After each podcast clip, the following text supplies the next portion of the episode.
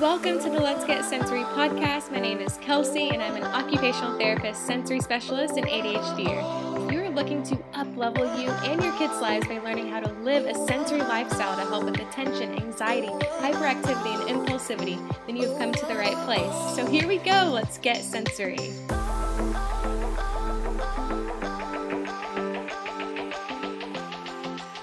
Hello, hello. Welcome back to Let's Get Sensory. So, the other day I was talking with a friend who's a speech therapist, and she was pretty much saying how confusing sensory processing can be, especially when she's trying to explain it to someone who's never heard anything about sensory processing. And I totally agree. I struggled with this, especially with trying to find a way to explain sensory challenges that emphasizes, that really emphasizes just how important it is like finding a way to show that it is just as important or even more important than like reading, spelling, math, all these things that we put so much attention and energy into, and how sensory sensory processing is really the most important thing ever. And so this is what I say to parents or anyone who knows absolutely nothing about sensory processing or sensory challenging. So it usually goes something like this. So, the state of our nervous system impacts everything we do. It impacts our attention, our communication, our hyperactivity, our energy level, our anxiety, impulsivity. And a really important part of our nervous system is our senses.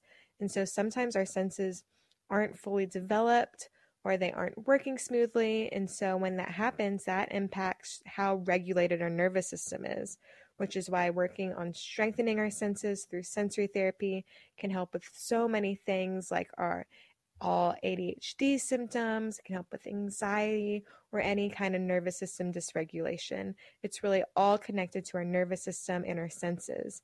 And I usually end with it's so, so, so important, even for me as an ADHD adult. It entirely changed my life.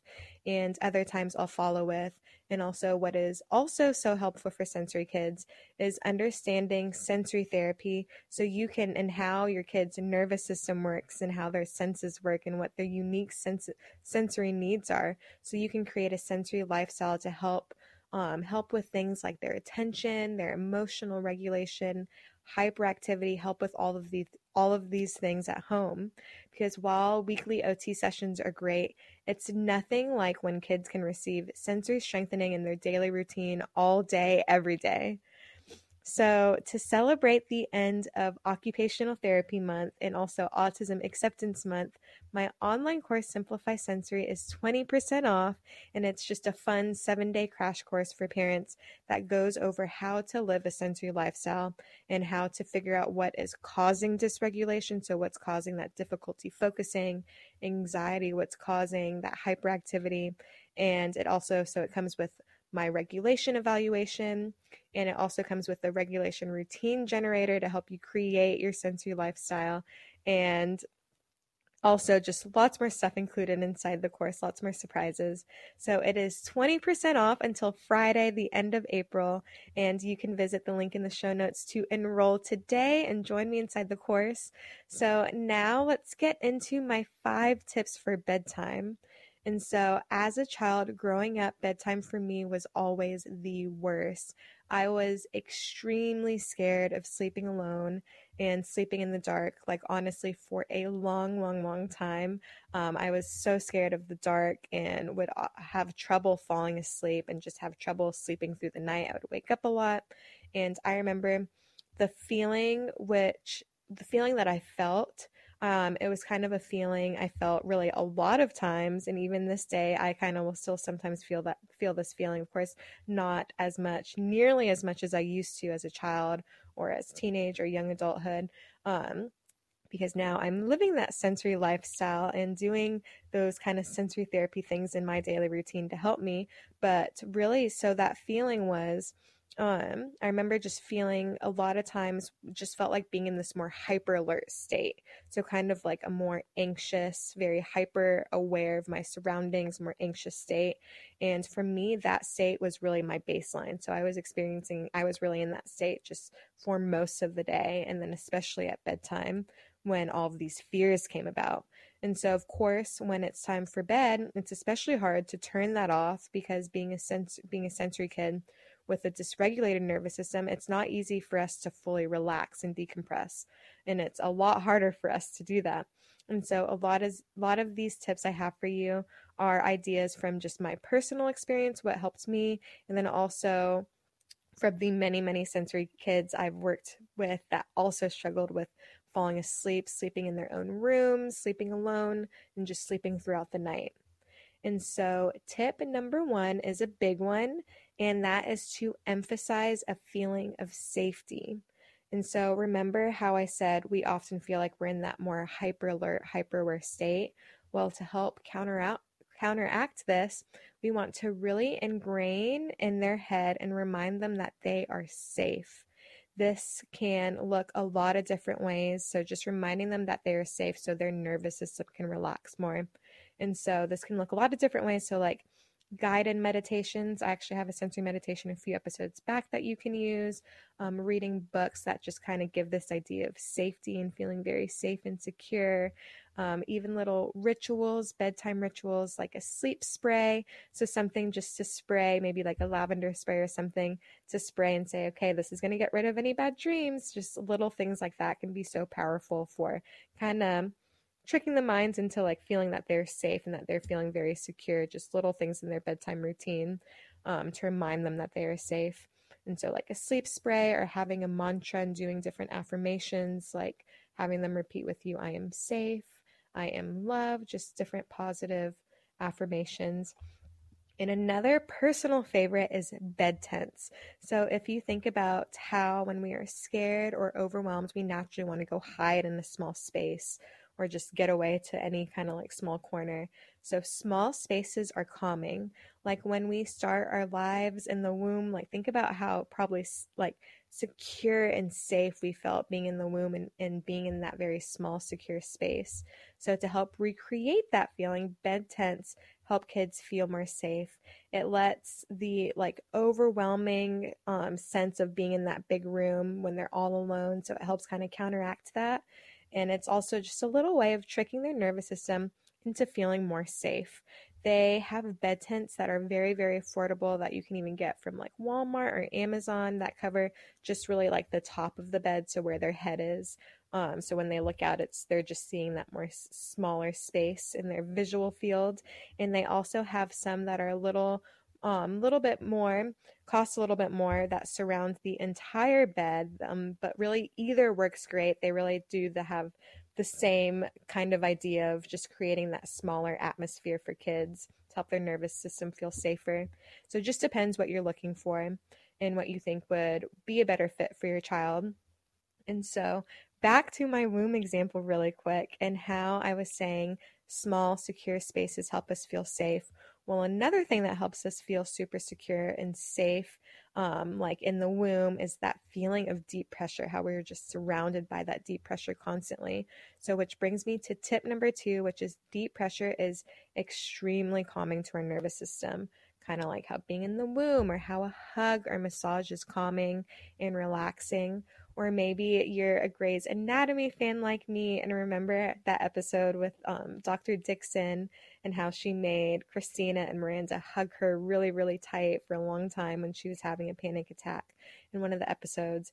And so, one of the golden rules of OT is deep pressure is calming to our nervous system. So, for kids at bedtime, this can look like deep pressure massages with some lavender lotion or tight hugs. And if you're doing tight hugs, I recommend doing that for at least 10 seconds at a time or longer to help. Um, when we do it for this long, it helps release oxytocin, which is a hormone that helps our body fight infections, it boosts our immune system, eases depression. So, once again, helping us feel secure and safe. So, that double bonus when we do the, the extra long hugs for more than 10 seconds. And so, also for kids with touch sensitivities, where whenever they're touched, that kind of makes them more overstimulated, doesn't really give them that calming sense, um, they can do deep pressure really to themselves or where they're not having someone physically touching them. So, like using weighted blankets or compression sheets. I love compression sheets. They also have like compression clothes that you can wear. They have weighted plushies, um, weighted stuffed animals, or letting them hang upside down on the couch or bed safely for a little bit before bed, which just sends a lot of deep pressure into our bodies. And any and all really deep pressure, especially at bedtime and in their bedtime routine, to also just help soothe their nervous system. So, still staying on that safety track and helping them feel safe. So, tip number three is to give their senses a break. So, for kids who have extra sensitive senses, to help them feel safer and slowly start to get them out of that hyper alert state at bedtime, we want to do sensory breaks, which is essentially just giving their senses a break from working. Um, it's letting, helping their senses turn off in a way to help them relax, to help them recharge. So, especially after a long day of working hard or maybe being at school, which is so sensory overloading, or maybe you guys went out and went some places that day, so lots of sensory input.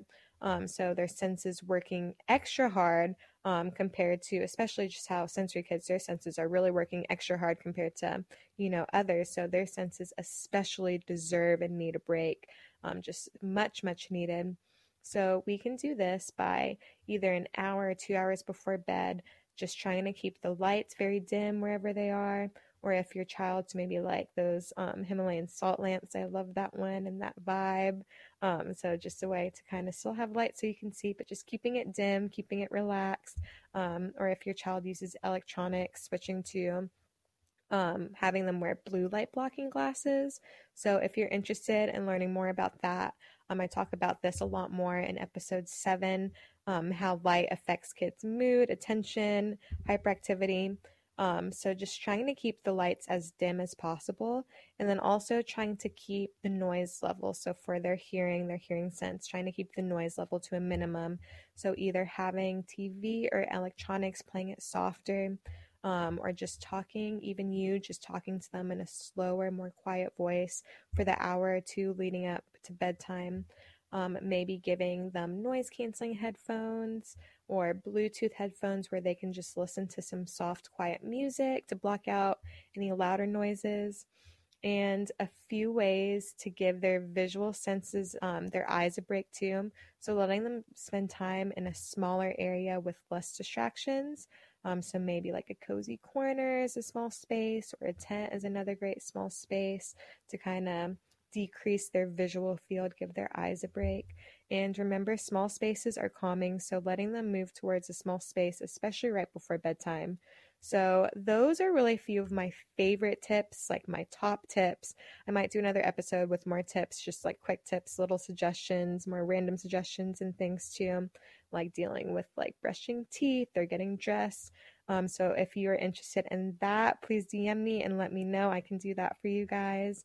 And um, so, if you would like to learn more about sensory therapy and how to help your child's senses and nervous system and their attention, their hyperactivity, all of these things at home, don't forget my online course, Simplify Sensory, is on sale until Friday, the end of April, to celebrate the end of OT month and Autism Acceptance Month.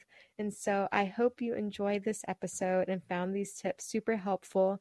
I would love to know what you think or how it works for you, or if you have any questions please don't hesitate to reach out to me. The best place to reach me is on my Instagram, sensory underscore therapist. So thank you so much for joining me today, and I will see you guys next time.